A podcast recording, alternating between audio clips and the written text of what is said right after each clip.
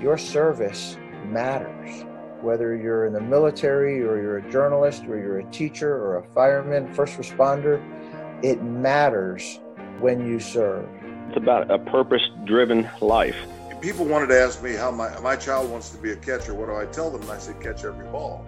And in life, isn't that the way it is? We all show some form of valor. Common people doing uncommon things. Loyalty, duty, honor, respect, selfless service, integrity, personal courage. They lay down everything to go to war for us so we can be free to sit here and talk this podcast. Why? Why did you do it? What impelled you to put aside the instinct for self preservation and risk your lives? It was faith and belief. It was loyalty and love, clear convictions and beliefs. It's important in a democracy for us to know that freedom isn't free. The Bob Feller Act of Valor Foundation is exactly the right name for that foundation to inform the American public about the ideals and the virtues and the heroism of people like Bob Feller. Bob Feller, he said, My one piece of advice is read our Constitution and run your lives according to the Constitution.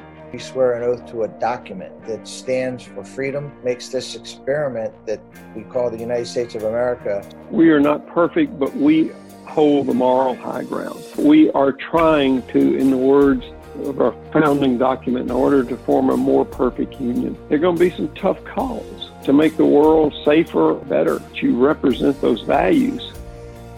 We can continue to make this world a much, much better place.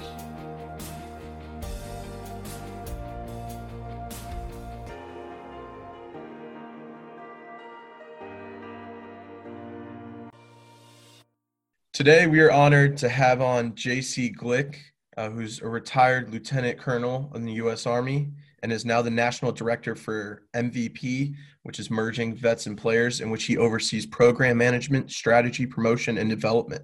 Um, JC, thanks for taking the time to join us today. Oh, thank you for having me. I appreciate it. If you wouldn't mind, could you tell us a little bit about your story and your career that's led you to being at MVP?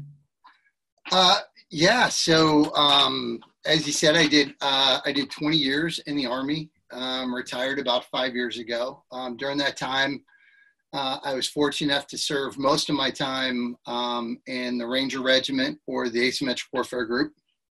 Um, and I was absolutely honored to uh, conduct 11 combat deployments.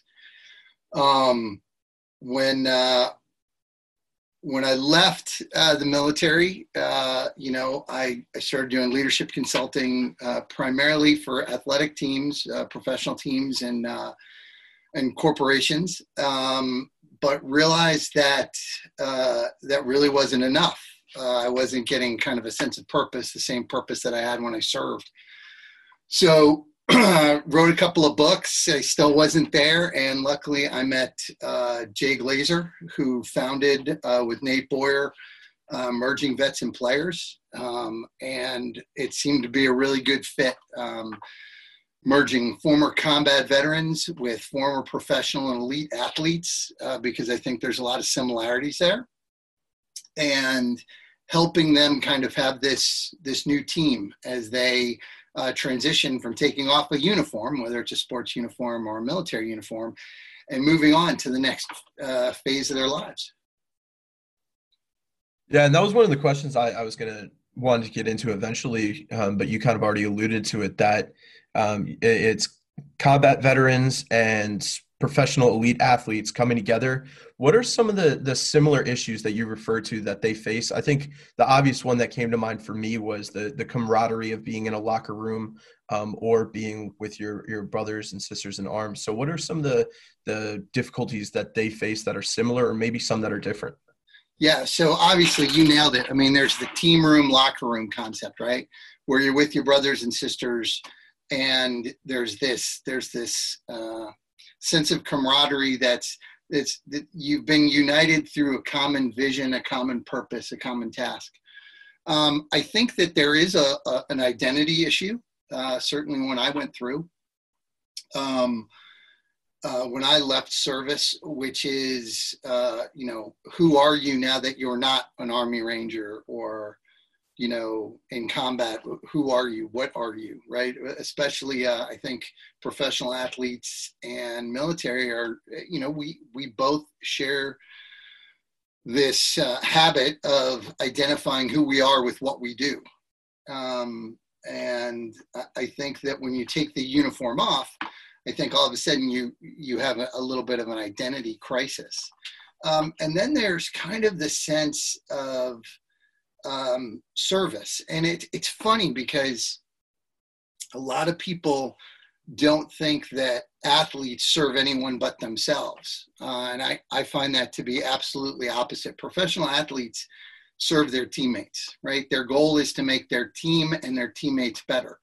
Um, the soldier serves their unit and their and their brothers and sisters um, to make them better and I think that there's a there's a very shared service to others. And then finally, um, there's kind of the scars piece, right? Um, whether they're physical or mental. I think we both uh, struggle with sometimes the physical injuries and and uh, and abuses that we take over uh, over a career. Um, and then there's the mental, uh, you know, the number of concussions or or the trauma that we face, and um, you know, I don't do comparative analysis. The, the, the trauma that, that I faced is real trauma to me. The trauma that my good friends say, Eric Wilson, who played 14 years in the NFL, CFL, and NFL Europe, he experienced other traumas that affect him. And those traumas uh, have an impact on, on our brain chemistry. And, and so we can we can look at each other and relate to traumas and relate to and kind of work with each other to feel better in that peer-to-peer relationship.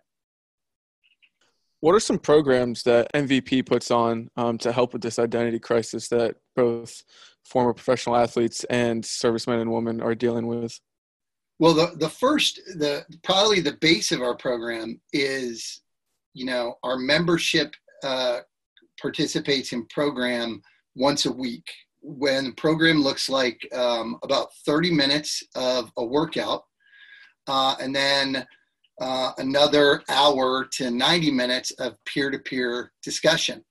Um, and and it's very very focused so the so the physical part is not just because both of us had physical you know training and physical activity as part of our backgrounds right? In the military you did pt every day. If you were a professional athlete you worked out every day. Um, so it not only bonds us there in this in this kind of sense of familiarity but it also bonds us in that um, scientific studies have shown that um, when we work out it affects the parts of the brain right behind the prefrontal cortex that uh, give us the ability to show compassion and empathy and feel those things in a much greater state. So the workout, you know, physiologically prepares our brain for the work that's about to happen and then the huddle. So the huddle is just peer-to-peer counseling where we where we spend our time sharing our wins, uh, our challenges, maybe our perceived losses, maybe our, our, our current struggles or future struggles, and we share them with a group of, of men and women that understand us and get us and it's free of judgment. And we can de- we deserve to be proud of our scars. We deserve to be proud of ourselves. And what we're done what studies have shown also physiologically is that that peer-to-peer piece um, exercises the prefrontal cortex part of our brain that helps regulate emotion. So it, it's funny it's you know people are like oh well it's just a bunch of people talking to each other yes, and there's scientific studies that shows that the brains the brain changes um, and and we build neuroplasticity in that process of talking to each other. We are better able we come out better able to regulate our emotions and think through problems and better operate the prefrontal cortex which is complex decision making etc um, additionally you know that's that's just the program and we do program tuesday wednesday thursday and Friday uh, across the in all five chapters. And we have some people because we're virtual because of COVID that go to every single um, uh, chapters session. Um, additionally, we have this community where um, you know, I probably text back and forth with members all over the country. I, I don't know, 20 times a day, right? And it's this tribe, uh, this unit that I that I didn't have except for my my ranger buddies who I served with um, in the civilian world, where I can I can you know be very transparent, I can be very vulnerable, or I can just check in. And this community i mean we do all sorts of stuff together. So we do virtual challenges um, you know whether they're physical uh, we have a reading group um, now people are very interested in like short articles so we send each other short articles to discuss uh, over other zoom calls. So it's really about being there for each other because because problems don't happen just when there's programs. Problems happen all the time. One of the great things about being on a team or being in the military when we had a problem, we could call our buddies anytime, day or night, and have somebody there to, to help us.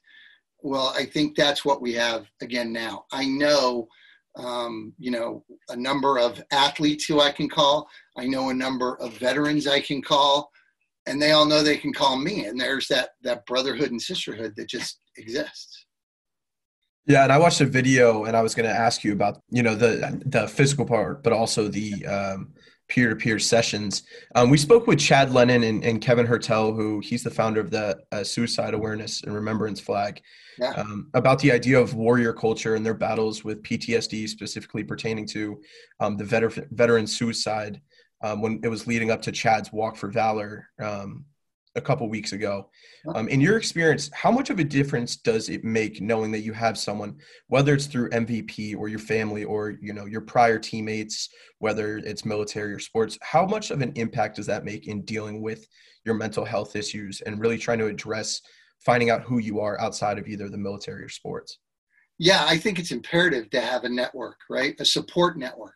Um, and there is a difference between I, I learned this over you know five years of being a civilian um, military folks are not good at networking. We're good at building relationships, right? I would argue professional athletes are not good at networking. They're good at building relationships. Um, and and again, you can you you see the similarity because you come into a new team or you come into a new unit and you have to build bonds very very quickly because you go and execute, especially since 2001 you go and execute you know right away. You're you're you're you're immediately tasked with what you're supposed to do for a living um, whether that's combat or win games. Um, and then you'll move to another unit eh, or another team. And we build these close relationships where we can we can call on each other and we can rely on each other. And in mvp we have this this um, this saying it's i got your back and that means different things to different people. Uh, but in MVP, it means I am there for you in a non judgmental way to provide you support how you need to receive it, which is which is something that I think we got in the military and, and certainly uh, we get in professional sports. So I think it's imperative to have this this support structure of relationships. Um, look, suicide. You know, I am not so I, I, I was fortunate enough to do the walk with Chad. Uh, actually, a couple of MVPers. Uh, you know, Chad's an MVPer. Um, Eric Wilson and Tommy Rodriguez. So I told you, Eric Wilson, you know, 14 years playing football, and Tommy Rodriguez is a three-time uh, world champion kickboxer. And the, the, four of us, you know, uh, did the walk together the whole time. And um, that same weekend, I found out that uh, one of my Rangers from when I commanded in Charlie 175 killed himself. I don't have any expectation that will eliminate veteran suicide because in the world we haven't eliminated suicide. There's going to be a percentage. But what we have to do, what we absolutely have to do, is minimize the number of suicides, prepare our, our, our people before they get to that point where they're thinking about committing suicide. Um, we, we have to get there sooner. Um, and we have to prepare them with, with resiliency and we have to prepare them with a support structure that again is, is judgment free. And, um, and that's, you know, we can we can absolutely do the walks and the push-ups and, and I appreciate all that. But they don't end veteran suicide. Well, and I and and what we have to do is right now, um, you know, we can argue whether it's 22 a day or 20 a day, depends if you're listening to VA or if you look at what numbers have been skewed. But let's just go with the minimum that the government is saying is 20 a day. Let's get down that, that down at least to 15. Let's start it. Let's let's start knocking it down. Let's start, you know, knocking that number down. And and oh by the way, just even right now in COVID, we're seeing, you know, uh, a study just came out, men 18 to 35, you know, 70 something percent considered suicide during COVID quarantine. We have a mental health issue uh, that exists in this country. And it's something that affects us all, and we probably ought to focus on it. And I think that one of the ways to focus on it is to create those um, those those relationships that um, are are beneficial to uh, that are mutually beneficial and i think that's imperative I, I think if we don't do that we're probably doing a lot of it for not yeah, and I, you know, I, obviously we have a, a mental health issue. It's it's really prevalent, especially during times like this when we're stuck inside. We can't go out and do things. Um, we have concerns about everything. Uh, but I definitely think with with the help of MVP and and doing walks and raising awareness and the the SAR flag, you know, all these things are doing great things and taking you know great steps towards um, hopefully eliminating the problem. Um, but as as you mentioned, I don't think you can ever truly um, eliminate it. Um, but what are some things that um, you've seen MVP grow in uh, over the last you know however many years? Um, what are some things that you've seen MVP develop and improve upon since when you know you first joined them? Well, I'm I'm still a newbie. I may be one of the newer members. As uh, I mean, they've really just we just opened our fifth chapter in New York uh, in February, right before COVID hit, and then we had one session in person, and then everything went virtual.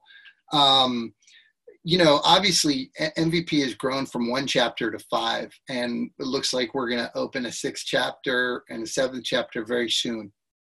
Um, with a with a goal of being uh, in in all 32 NFL cities, and quite honestly, where we ought to probably be is also where every major military base is, because a combat veteran is not just someone who's retired or out; it's somebody who went to combat and and we've got it. If we if we start building relationships now, uh, we'll uh, we'll be better off when they do separate from service.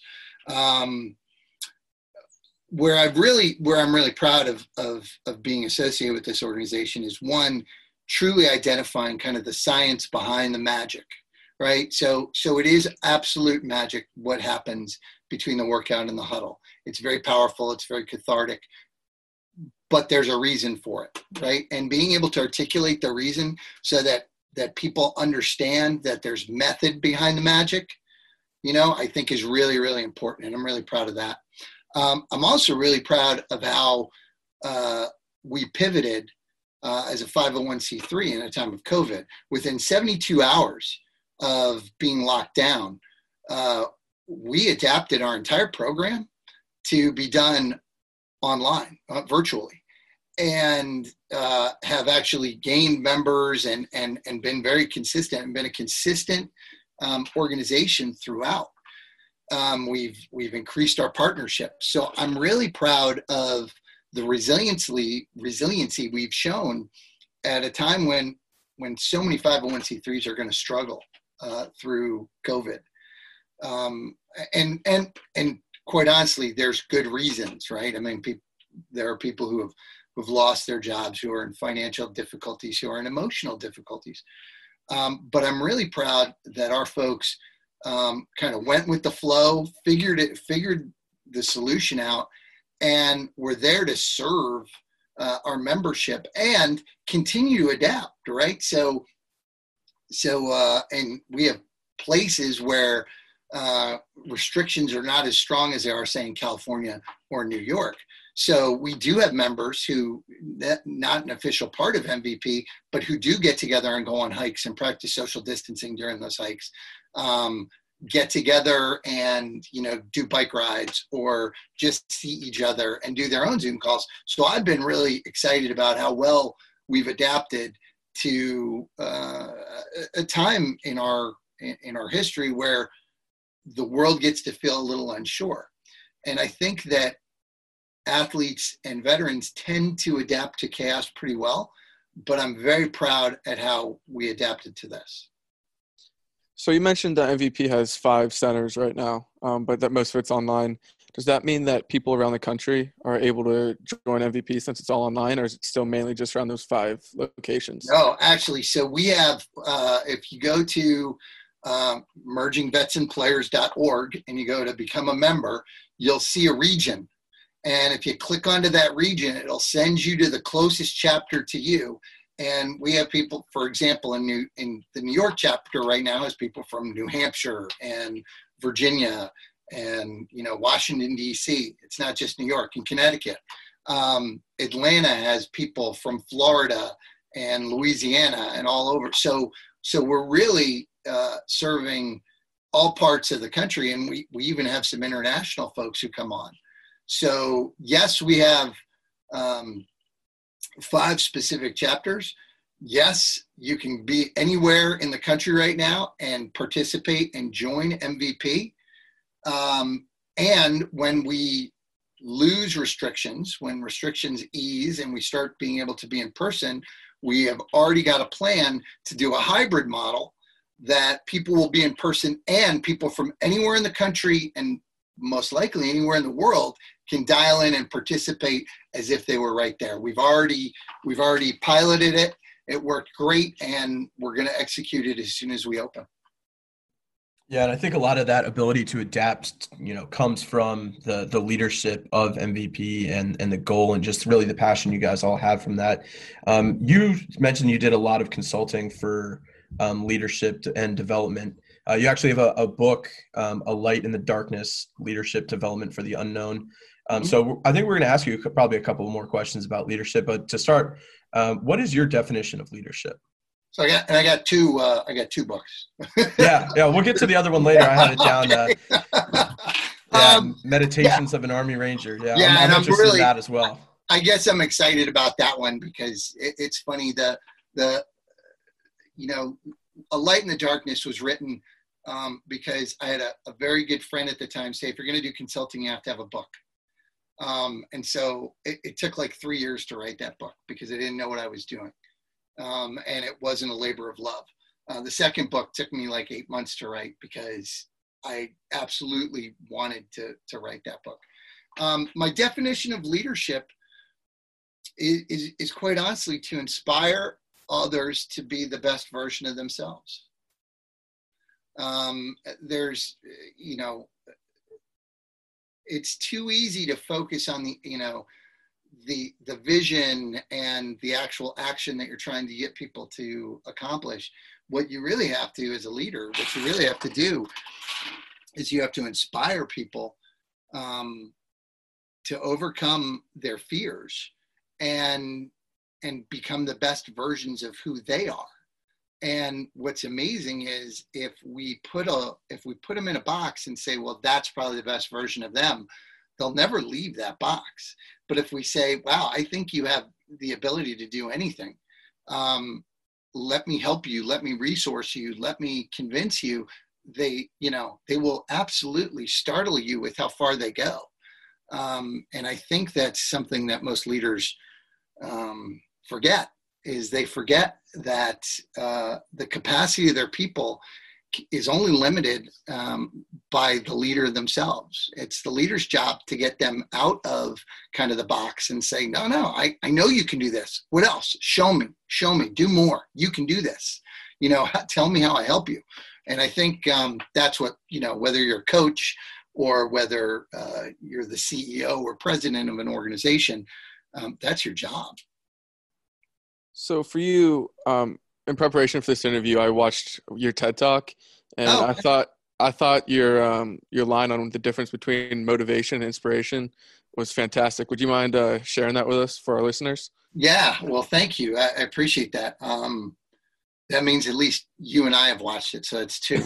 um, so uh, look, you know, there's there's plenty of, of of people who will give you great answers of the difference between motivation and inspiration, but you know, I'm not. Uh, there used to be a joke. There's smart rangers and strong rangers, and I can lift a lot of stuff.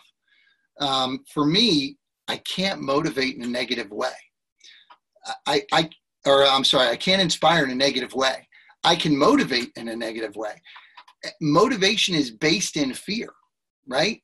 Um, whether it's the carrot or the stick. I, the stick, it's obvious that there's fear of the stick. But when you use the carrot, there's fear that you're not going to get the carrot. I can't inspire in a negative way. It's just impossible. And you know, even when you look at the at the root uh, Latin of those words, right? Uh, motivation, motive, comes from the Latin to move, to physically move, right?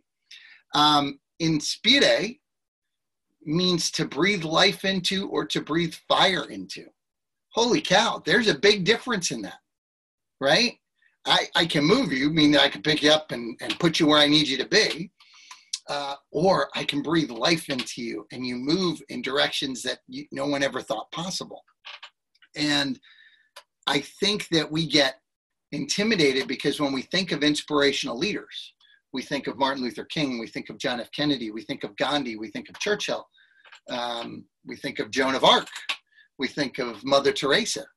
Um, and we think of, oh my gosh, I could never be one of those people. But what those people all did was they gave people hope that what they were asking them to do was worth doing and they could do it and trust in that they were going to be with them every step of the way and they were going to resource them and if they fell they were going to pick them up and i i always look at john f kennedy you know he tells the country hey we're going to go to the moon 63 years earlier the wright brothers flew a plane 63 years later, he says, We're going to the moon. And we all went, Yeah, let's go to the moon. That's amazing. That's inspiration. And it, it really just comes from giving your people hope and trust. And if leaders focused on providing hope and trust for their people instead of the action that they're trying to get them to do, they'd be much more successful in the action. So I think it's it's a lot easier for someone to, who's getting into leadership to try to lead by motivation, just because in itself leading by inspiration where do you find the inspiration in order to do that? Um, how did you like grow your ability to, become, to lead by inspiration? Um, you know it, it, it, it's an ongoing process uh, it certainly was a full uh, lifetime of, of, of, working for and with um, some of the the best leaders that a, a person could ever meet. Um, non commissioned officers in the military taught me what inspirational leadership looks like because non commissioned officers have to lead. Uh, they not only lead the people below them, but they lead the people who are in charge of them and they lead the people to their right and left. And they do so seamlessly. And so I watched a lot of non commissioned officers who truly um, showed me what inspirational leadership looked like. Um, and then I, I, I also worked for some great officers who showed me that. And I think that I'm constantly looking um, at leadership from, uh, you know, I'm, I'm not a guy, I, I, think I've read two leadership books, both by the same guy, um, because I, I find I start most of them and I can't, you know, I just don't I don't think they're very good. I think what helps me with leadership is I look at um, the physiology of the brain. What's the brain doing? Because I think if we can understand people, uh, then we can lead with inspiration. Um, if we don't understand people, um, then I don't know how you lead because people is as a leader, people are your business. You know, manager, you manage things, right? You manage money, you manage equipment, you manage your time. You don't manage people, you lead people. And leadership has to be about your people. It has to be people over everything. As as uh, as my partner in uh, Padromos Leadership and I, uh, Jim Stagnitta, it, it's about the people you're working with, um, and it, we have to understand them. So I think that if you want to be an inspirational leader, you got to figure out what brings your people hope, um, and what builds their trust uh, in you. And you gotta you gotta do more of those things yeah and you know we've had a couple of different people who have books on leadership or, or different ideas on leadership on this podcast and i think the one thing that i always come back to is we're leading people um, which makes it so hard because not everyone tries to empathize and understand the people that we're leading and then you can't you can't inspire at that point if you don't understand or, or empathize with them um, and these are some of the things i believe you talked about in um, Meditations of an Army Ranger, which is your second book. Mm-hmm. It, it, it's about living a motto and, and a culture, a different culture than most people currently do now. Could you talk to us about that book and some of yeah. the, the everyday philosophies for for everyone?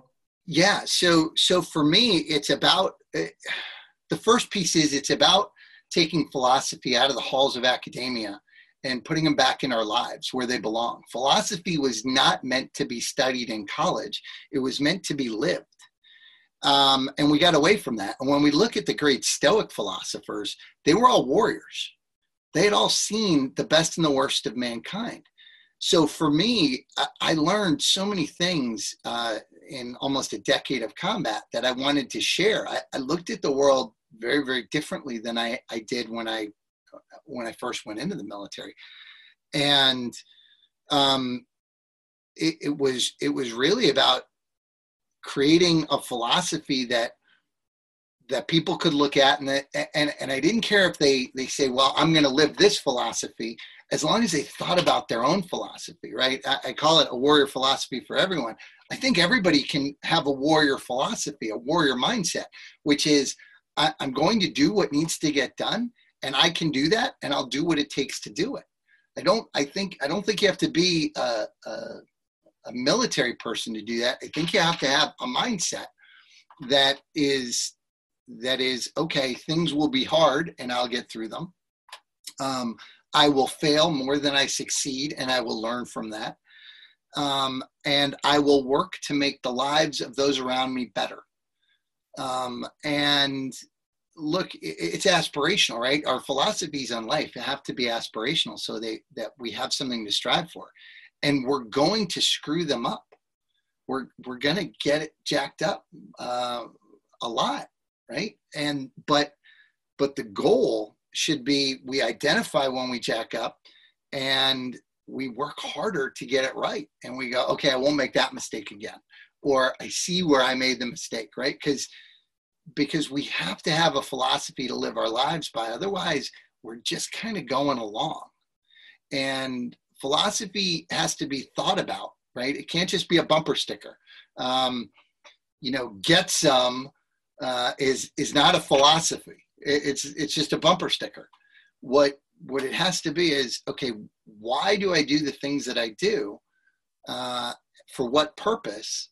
and am i being thoughtful and deliberate in the execution of that purpose yeah i wish i uh, i wrote that on one of my philosophy 101 exams i think they uh, i don't know how my teacher would have taken it but it definitely sounds definitely sounds a lot better than whatever i wrote about um, in that the academic stick and you know i think that was one of the things i really appreciated about looking at your book was you know take it out of the classroom and the textbooks and and actually think about what it means and how we're supposed to live our lives. So how did that really how did how did you know you wanted to write a book about this? Was there a moment that um, made you think, oh, okay, you know, I think people need to hear about this, or I want to help tell people about my point of view? Is there was there one moment for you that led to you writing this book?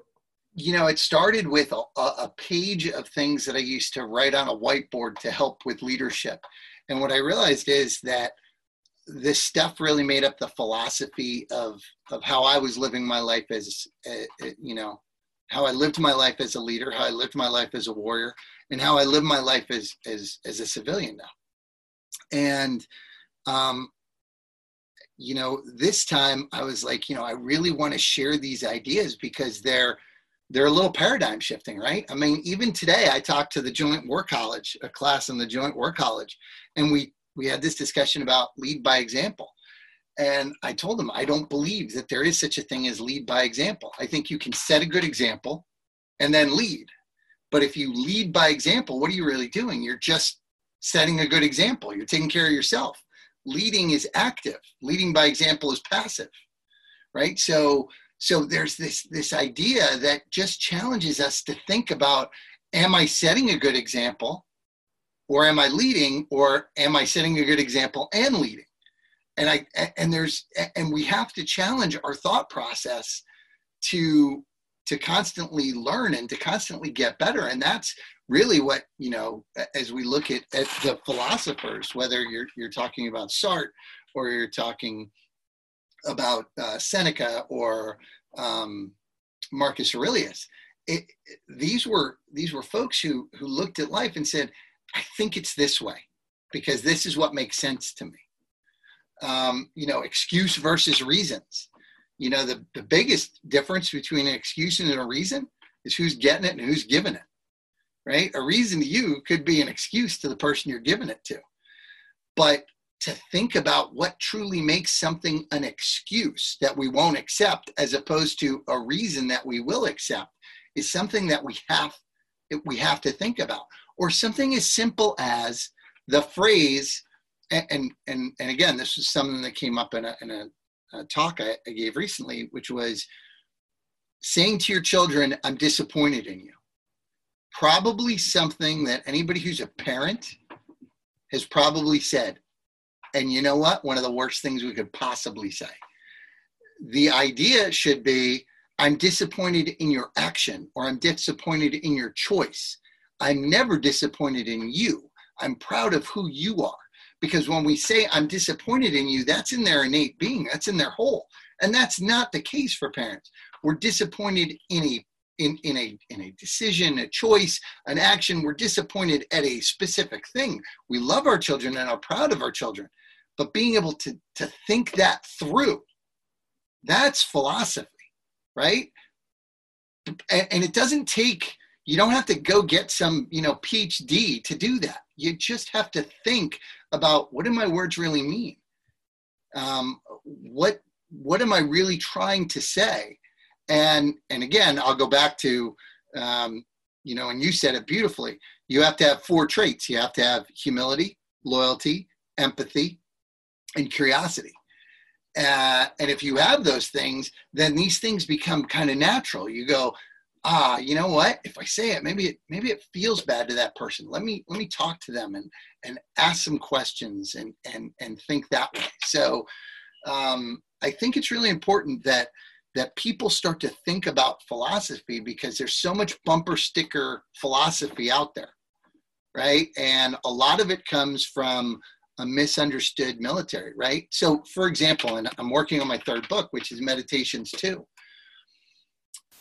let me ask you guys how do you feel about the word quit? Is it a good word or a bad word? Somebody quit something good or bad. I think uh, i think in general I, I would say and i guess we'll have colin answer it as well but i would say quit definitely has a negative connotation but i think there are valid reasons for quitting if it's if it's making a, a choice between two things. Uh-huh. yeah i mean i was going to go with the same thing. It has a very negative connotation. Yeah. So so for me um, I always thought you don't quit, right? That's what got me through Ranger School. It's what got me into the Ranger Regiment. It's what got me into the asymmetric warfare group. I never quit. You know what, though? There are times to quit. There are times when what you're doing is bad for you and bad for your organization. So to not do it is a deliberate choice. And do you know what the root of quit is? To set free. The Latin means to set free. Now, what if we made quit not this idea of of its negative, especially for kids, right? Kid is playing sports and he's got a really bad coach or he's got teammates who are horrible and he says, I want to quit. And you go, No, you can't quit. You're letting everybody up. You know what? You're a child. Maybe you maybe setting you free of this pain, we can find another place for you to build resiliency. You don't need to build that resiliency here. And Uh, you know, I totally look different at, at the word and the idea of quitting, right? But I, I guarantee I can find a whole bunch of military guys who will ex- espouse this philosophy of never quit. You know what? If you never quit, I'm not sure that your life is going to be so awesome. Yeah, that's a that's a lot to think about, and it's certainly you know growing up, you you absolutely hear you know don't quit, don't quit, uh, figure it out, work through it. So that's that's definitely something I never really thought of before, and it's it's a great point. And I'm sure I could go on and talk with you about philosophy and some of your ideas all day. Um, but I'm gonna I'm gonna rotate over. I think we have one last question. Um, as someone who spent you know 20 years in the military and now still works with veterans, um, the name of the podcast is the American Valor Podcast, and so we're curious, what is your definition of valor? It's a great question. My definition of valor. You know, I I think um, I I saw it. Um, I saw it all the time uh, in in the military, right? And I think um, I think we think it has higher connotation than than what it can. Um, so, so in Latin, uh, valor means to be strong, um, and uh, it comes from valer. And I think that you know, obviously it has come to mean, you know, ha- having courage in, in battle and, and, and great courage. But I think there are small acts of valor every day, um, small acts of strength that we can look at and, and, and be proud of, right? Um, doing something for someone else, doing, doing something that, um, that makes somebody else better. Um, you know, I think there are obviously, you know, and I, I got to watch, uh, you know, men and women who I who I hold in very high regard have, you know, high achievements of valor. And what I think we ought to do is, you know, well, while I think we kind of throw around the word hero too much, I don't know that we throw around the word valor enough.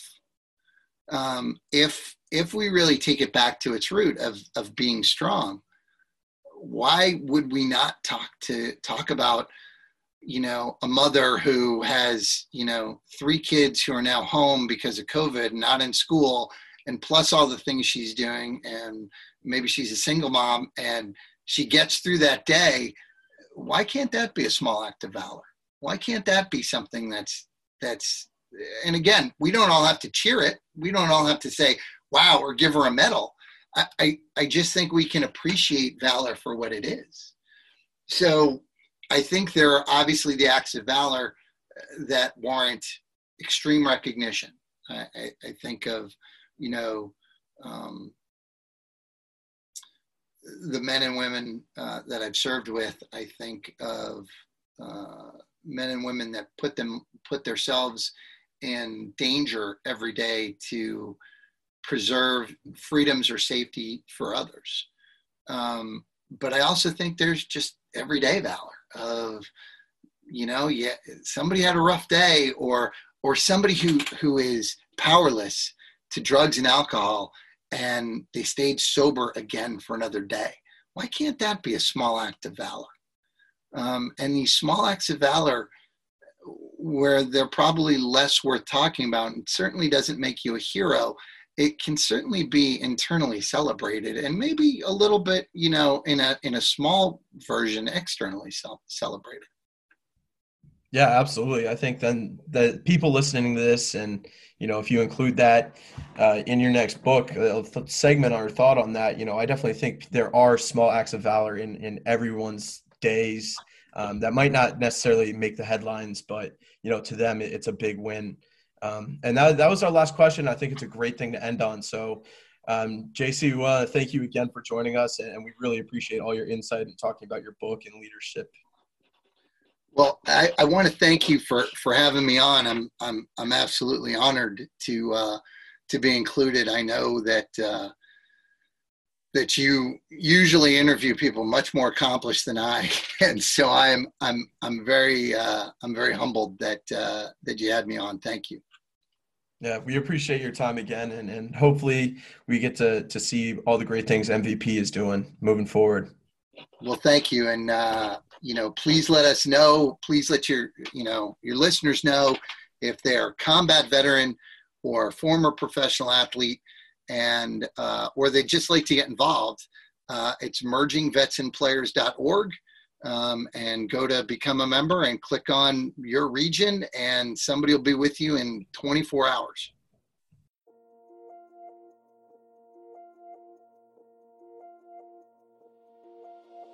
Thank